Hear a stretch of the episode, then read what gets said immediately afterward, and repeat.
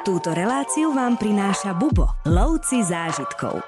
Masaj Mara je presne to, čo človek očakáva, keď do Afriky ide. Savana, ojedinele akácie, rieka Mara, veľké množstvo zvierat, všetkých, ktoré do tohoto regiónu patria. Vo všeobecnosti ale Tanzania pre mňa osobne je najliberálnejšou krajinou na svete, kde nikto nerieši, z akého je kmeňa, akého je vierovýznania. Ten pohľad na kráter je dokonalý a safari na dne už je iba čerešnička na torte.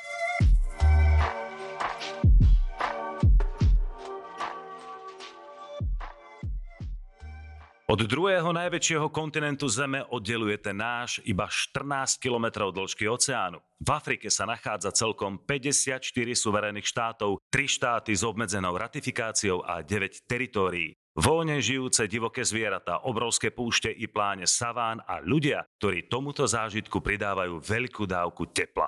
V mnohých častiach Afriky sa akoby zastavil čas, ale mnoho miest a urbárnych centier sa v hre s kreativitou začínajú meniť na moderné a vybrujúce miesta. Od tropické po subtropické podnebie dažďové pralesy v kontraste so suchou krajinou. Afrika sa môže pochváliť i rozmanitosťou svojej fauny, ktorá hrá tými najpestrejšími farbami a druhmi. V tejto epizóde cestovateľskej show Uchom po mape sa bližšie pozrieme na klenoty Čiernej Afriky, Keniu, Tanzániu a na záver sa okúpeme v Tyrkisovom oceáne na Zanzibare. Najdostupnejšia africká krajina, safari, špičkové služby, krásne more. Ideálna krajina na prvý dotyk s Afrikou a jej tajomstvami. Výbornou leteckou spoločnosťou priletíme do Nairobi a odtiaľ sa vydáme na safari hľadať veľkú peťku.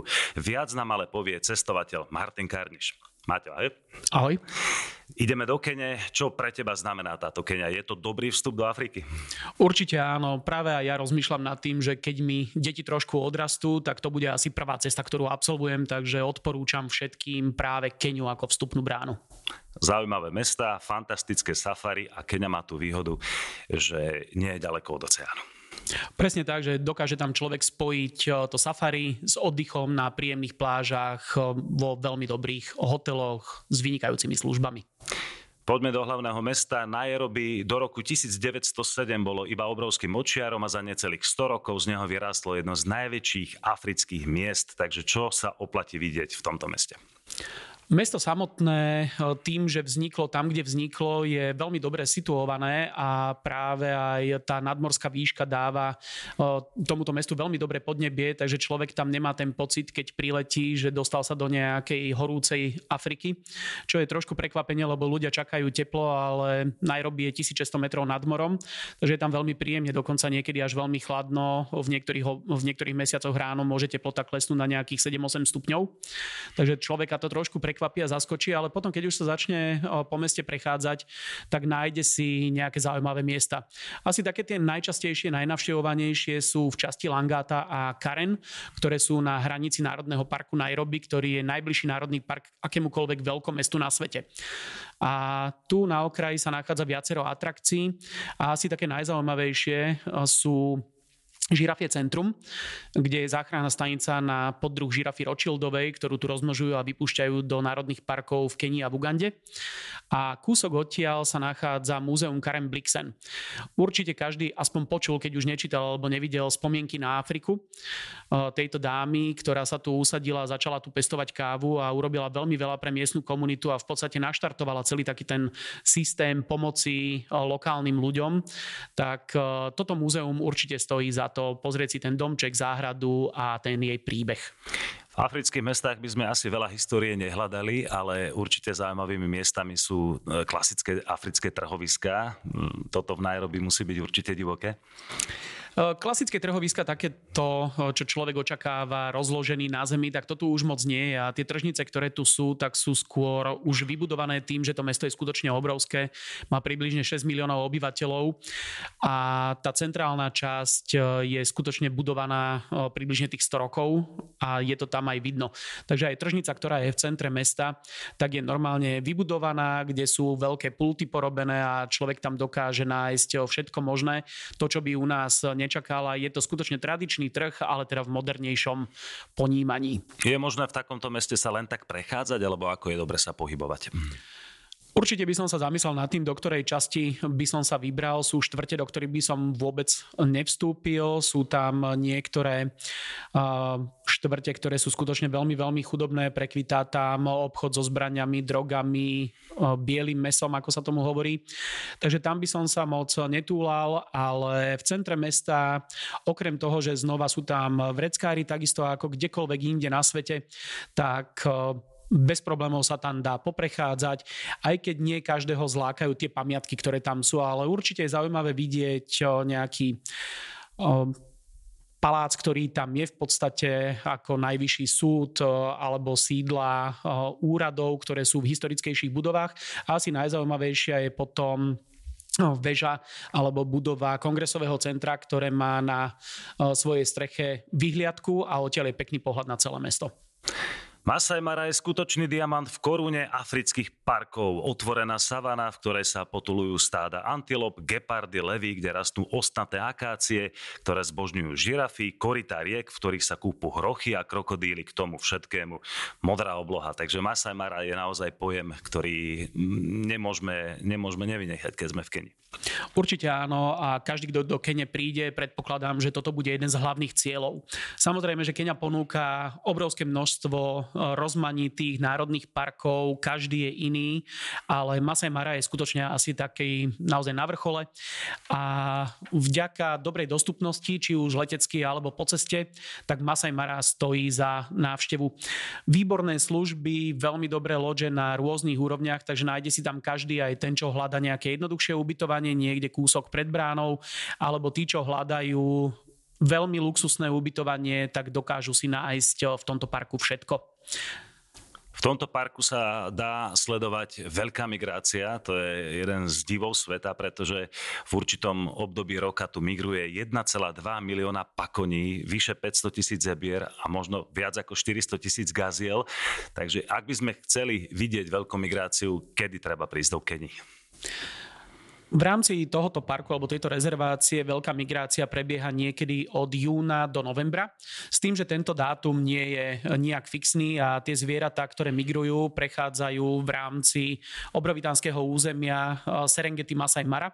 Vlastne tieto dva parky, alebo teda Národný park Serengeti a rezervácia Masai Mara vznikli, aby ochránili túto veľkú migráciu a zvieratá robia kolečko v smere hodinových ručičiek celoročne, ale orientujú sa podľa dažďov a podľa vody, ktorú tam majú k dispozícii a pastvy.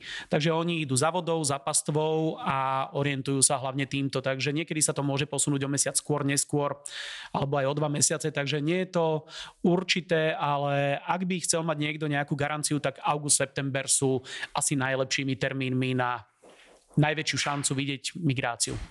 Ako prebieha safari v tomto národnom parku? Je to klasickými jeepmi alebo chodí sa aj pešo? Klasickými jeepmi a pešo sa nesmie chodiť. Uh, je to zakázané z dvoch dôvodov. Jedna je bezpečnosť ľudí a druhá je obmedzovanie zvierat. Takže keby každý jeden, ktorý sa uh, rozhodne, že sa vyberie na pešie safari, vystúpi z auta kdekoľvek, tak bude tie zvieratá rušiť, lebo ten park je skutočne uh, veľmi navštevovaný. A toto je jeden z dôvodov a teda bezpečnosť samotná je druhý dôvod. Poďme do ďalšieho fantastického svetu a to je Národný park Amboseli. Ten bol založený v roku 1974 a už v roku 1991 bol zapísaný na zoznam UNESCO. V čom sa odlišuje od Masai Mara? Odlišuje sa celkovo prostredím. Masai Mara je nádherná savana, presne to typické, to je to, čo človek očakáva, keď do Afriky ide. Toto je to, čo chce vidieť. Savana, ojedinele akácie, rieka Mara, veľké množstvo zvierat, všetkých, ktoré v podstate do tohoto regiónu patria. Amboseli je zase úplne iný typ, je to vyprahnutá krajina s jednou obrovitánskou bažinou a s občasným jazerom, ktoré je napúšťané snehmi eh, z Kilimanžára a dažďovou vodou, ktorá prichádza, takže žiadny iný prítok tam nie je. A iba po dažďoch sa naplní, vtedy je tam obrovské množstvo vodného vtáctva, ale ako náhle vyskne, tak sa to mení na eh, pustatinu, na púšť, v podstate prašné prostredie. Ale to hlavné, čo tam je, tak je znova obrovské množstvo slonov a pohľad na najvyššie pohorie Afriky, na Kilimanjaro. Na Kilimanjaro o tom ešte bude reč, ale tam sa chodí hlavne z tej strany e, tanzánijskej, ale práve tie klasické až kalendárové fotografie s tým slonom pred a zasneženými vrcholky Kilimanjara vznikajú práve v Kenii. Presne tak. Uh, Amboseli je to miesto, kde sú zvieratá. Z druhej strany, z južnej strany Kilimanjara v Tanzánii, tam sú plantáže, farmy a ak si chce niekto urobiť tú fotografiu ikonickú, slony, žirafy alebo akékoľvek zvieratá na, pozad, na pozadí Kilimanjaro, tak treba ísť do Amboseli. Kenia má ale e, fantastické pohorie, napríklad Mont Kenia, najvyšší vrch, e, vyše 5000 metrov nad morom, e, ktorý už aj vyžaduje e, možno jemne horolezecké skúsenosti, takže ako prebieha takýto výstup? Práve tu už človek sa musí rozhodnúť, že či chce ísť na Mount Kenya, lebo je to podmienené tým, že už musí mať skúsenosti s lezením ako takým. Nie je to výstup, ako je Kilimanjaro. Kilimanjaro je najjednoduchšia hora na výstup. Ale Mount Kenya na ten najvyšší vrchol je potrebné vedieť liesť. Dá sa ísť na nižšie úseky, kde sa dá vystúpať v podstate, iba vyšlapať. A je to zase trošku niečo iné. Je tam iné prostredie, tá hora má iný charakter, je to dramatickejšie, viac rozhorované a znova iný, iný zážitok. Spojením Tanganiky a Zanzibaru vznikla krajina, ktorá ponúka zda najlepšiu dovolenku vo východnej Afrike. Savana v národných parkoch, fantastické savary s odpočinkom na belostných plážach tropického Zanzibaru. Taká je Tanzánia. Oproti Keni trošku iný feeling, pretože v prvom rade Tanzánia je moslimská krajina. No, Áno, je to iná krajina, ale moslimská je hlavne na pobreží. Tým, že v podstate celé svahilské pobrežie sa ťaha od Somálska po Mozambik a Tanzánia alebo Tanganika vo všeobecnosti to je pobrežie, ktoré je, tak bolo veľmi ovplyvnené touto kultúrou a postupne sa tí ľudia rozšírili vďaka politike, ktorá nastala po nezávislosti a po vzore Sovietskeho zväzu miešali ľudí v rámci celej krajiny a presťahovávali ich, tak viac moslimov sa dostalo aj do vnútrozemskej časti Tanganiky na rozdiel od Kene, kde v podstate tí moslimovia zostali iba na pobreží. E, vo všeobecnosti ale Tanzania pre mňa osobne je najliberálnejšou krajinou na svete, kde nikto nerieši, z akého je kmeňa, akého je vierovýznania. Ľudia sa tam berú rôzne viery medzi sebou, nie je problém tam vidieť kresťana e, ženatého za moslimku alebo opačne. Takže toto je pre mňa skutočná, skutočná rarita a Tanzániu kvôli tomu to mám veľmi, veľmi rád. Hlavným mestom štátu je Dodoma, ale najväčším mestom je práve mesto na pobreží Dar el Salam, kam väčšinou priletíme, keď chceme navštíviť túto krajinu, alebo ešte majú letisko blízko Kilimanjaro, aj to je veľmi dobré spojenie. Najlepšie spojenie je asi skutočne s Dare Salámom, kam lieta najviac leteckých spoločností a potom práve vďaka tomu, že turizmus je rozvinutý v Tanzánii v podstate na dvoch miestach a to je Zanzibar a potom je to tzv. severný okruh národných parkov a východzím miestom je práve mesto Aruša, ktoré je nedaleko letiska Kilimanjaro. Či už ľudia idú na samotné Kilimanjaro alebo idú na safari do Ngorongoro, do Serengeti a tak ďalej, tak je ideálne priletieť sem. Sem ale lieta už menej leteckých spoločností, menej príletov, ako je do Dar es Salamu alebo na Zanzibar. Samozrejme, nemôžeme vynechať e, v Tanzánii safari, a to najmä kráter Ngorongoro. Na dne vyhasnutej sopky žije takmer 25 tisíc kusov veľkej zvery a je tu najväčšia koncentrácia šeliem na svete, takže Ngorongoro a ten povestný kráter, tak to je tiež miesto, ktoré musíme vidieť. Určite áno, pre mňa je to najkrajšie miesto na svete. Ja keď idem do Tanzánie, tak je to jedno z tých miest, ktoré by som vždy chcel navštíviť a pre mňa už len sedieť hore na okraji a pozerať sa dole do tej kaldery je dokonalý zážitok. A taký pokoj, čo mi z toho vyžaruje, pozerať sa na dno, aj keď z hora toho moc vidno nie je, lebo predsa len je to obrovská diálka na dno samotné. Kráter má priemer 19 km, hĺbku priemere 600 metrov, takže naozaj nejaké, aj keď veľké zviera, ako je pakôň, nie je možné vidieť z hora, ale už sa dajú vidieť slony, bivoli a tak ďalej, ale celkovo ten pohľad na kráter je dokonalý a safari na dne už je iba čerešnička na, to, na torte. No a potom tu máme Serengeti, ktorí poznajú ľudia, aj keď sa trošku neorientujú e, v Afrike. Je to jeden z najznámejších národných parkov. E, čo ponúka tento park? Ako sme už sa bavili aj o veľkej migrácii, ktorá prebieha práve v Serengeti a Masai Mara, tak Serengeti je najznámejšia asi vďaka veľkej migrácii. Presne tak ako v tej Masai Mare sa zdržiavajú zvieratá približne od júna do októbra alebo do novembra, tak zvyšok roka trávia v Serengeti. A Serengeti je aj práve miestom, kde sa rodia všetky mláďata. Oni sa rodia približne v priebehu dvoch, troch týždňov na prelome januára, februára v juhovýchodnej časti Serengeti.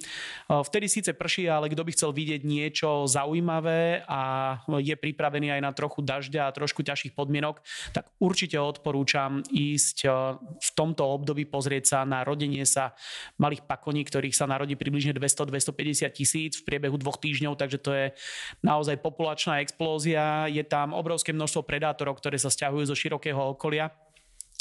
Takže kto pôjde január, február do Tanzánia, do Serengeti, tak by bol kriminálny čin, keby nešiel do tejto časti. Rady na cesty, prehliadky miest a cestovateľské blogy z najcestovanejších Slovákov.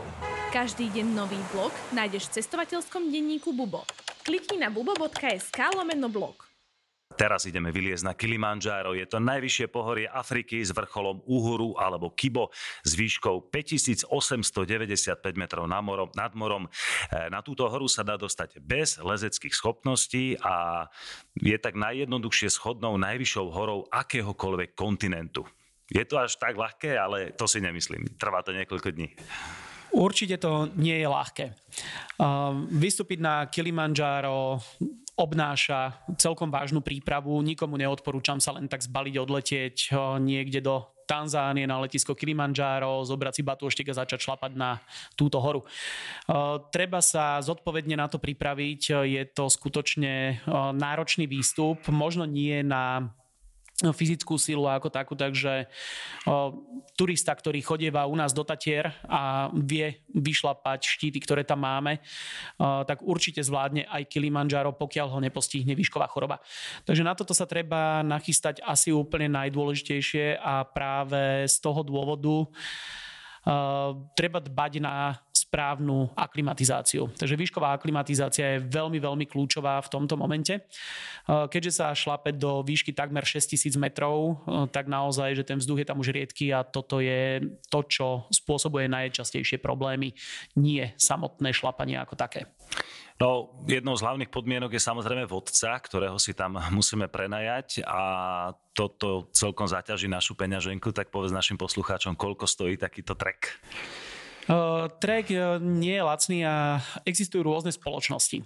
Uh, sú lacnejšie, sú drahšie, takže dá sa, no, v podstate, keď sa tak zoberie, tak dá sa zohnať spoločnosť v tomto momente za cenu približne 1800 alebo 2000 eur ktorá vás zoberie hore na vrchol, plus do toho nespadá sprepitné, ktoré sa dáva potom celému tomu týmu, ktoré je znova celkom slušný obnos a vychádza približne na 500-600 eur na osobu. Takže na toto treba byť pripravený. Alebo potom je možnosť zobrať si ešte nejakú spoločnosť, ktorá je zodpovednejšia, tak ako my máme asi najzodpovednejšiu spoločnosť, ktorá tam je. Ale zase oni majú sprievodcov, ktorí sú schopnejší, snažia sa viacej, dostávajú väčšiu mzdu, dostávajú výbavu od tejto spoločnosti, takže majú lepšie topánky, sú lepšie pripravení a tak vedia poskytnúť lepší servis. Tým pádom aj tá cena je úmerne vyššia a platí sa za každý jeden deň, ktorý na hore strávite. To znamená, že keď si zvolíte najkračšiu cestu, ktorá trvá 5 dní, dá sa spraviť za 5 dní, tak platíte iba 5 dní povolenia. My máme 8-dňovú cestu, ktorú sme si vytvorili sami, aby sme zabezpečili čo najväčšiu aklimatizáciu a tým pádom je oveľa vyššia percentuálna úspešnosť výstupu na vrchol. Takže toto je asi tá kľúčová vec. A znova tá cena tým pádom rastie. Keď je to o ďalšie 3 dní viac, tak tá čiastka narastá. Samozrejme tá aklimatizácia, aklimatizácia veľmi dôležitá. Tú výšku v zásade cítiš od 3000 vyššie. Presne tak, že tamto človek začína a v tejto výške my strávime najviac času. A ak to ľudia dodržia, že urobia si dlhší trek, tak potom majú naozaj oveľa vyššiu šancu výjsť na vrchol. Po prípade výjsť na vrchol prvý. Takže po kvalitnej aklimatizácii človek potom aj tú záverečnú noc, ktorú začína šlapať z najvyššieho tábora na vrchol a šlapať späť, tak ten úsek vďaka kvalitnej aklimatizácii zvládne oveľa lepšie a predbehne všetkých tých, ktorí prišli 5-dňovou cestou najrychlejšou, aká existuje. Tak aký je pohľad z vrcholu? Ja som na ňom osobne nebol, ale všetko, čo počúvam alebo čítam, vidím od kolegov našich ďalších ľudí, ktorí tam chodia, tak e, je to určite dokonalý zážitok, ale práve vďaka tej aklimatizácii mám zlé skúsenosti a e, bojím sa tam v podstate ísť e, kvôli nadmorskej výške, s ktorou ja mám už zlé skúsenosti. Ešte sme trošku zabudli na domácich. V tejto oblasti sa nachádza aj kmeň Masajov. Akí sú to ľudia? Masej sú ľudia ako každý iný. Jediné, čím sa odlišujú tým, že stále sa snažia udržať si svoj tradičný život, čo je obdivuhodné. My sme sa od toho odklonili už veľmi, veľmi dávno a títo ľudia aj napriek dobe, ktorá nastala a majú tie možnosti. Eh, ja keď som mal ešte tlačítkový telefón, prišiel som do Tanzánie, prišiel som medzi Masajo, tak oni už mali Facebook takže oni už boli na dátach, mali smartfón. Takže oni dokážu si zobrať z tej modernej kultúry alebo toho moderného spôsobu života to, čo im vyhovuje, ale aj napriek tomu si udržiavajú tento tradičný život, čo je obdivuhodné. Oblikajú sa atraktívne, majú zaujímavé zvyky, takže stojí za, návš- za zváženie návšteva aj takej, takejto dediny. Pláže Zanzibaru a jeho hlavný ostrov Unguja je považovaný za perlu Indického oceánu. Koralový ostrov má nádherné biele pláže, jedinečnú svahilskú kultúru a históriu a vynikajúcu kuchyňu, kde sa miešajú miestne koreniny s receptami z Indie, Európy a Arábie. Zanzibar je naozaj veľmi príjemné spojiť zo safari v Tanzánii a potom, sa, potom si odletieť na pláž trošku oddychnúť.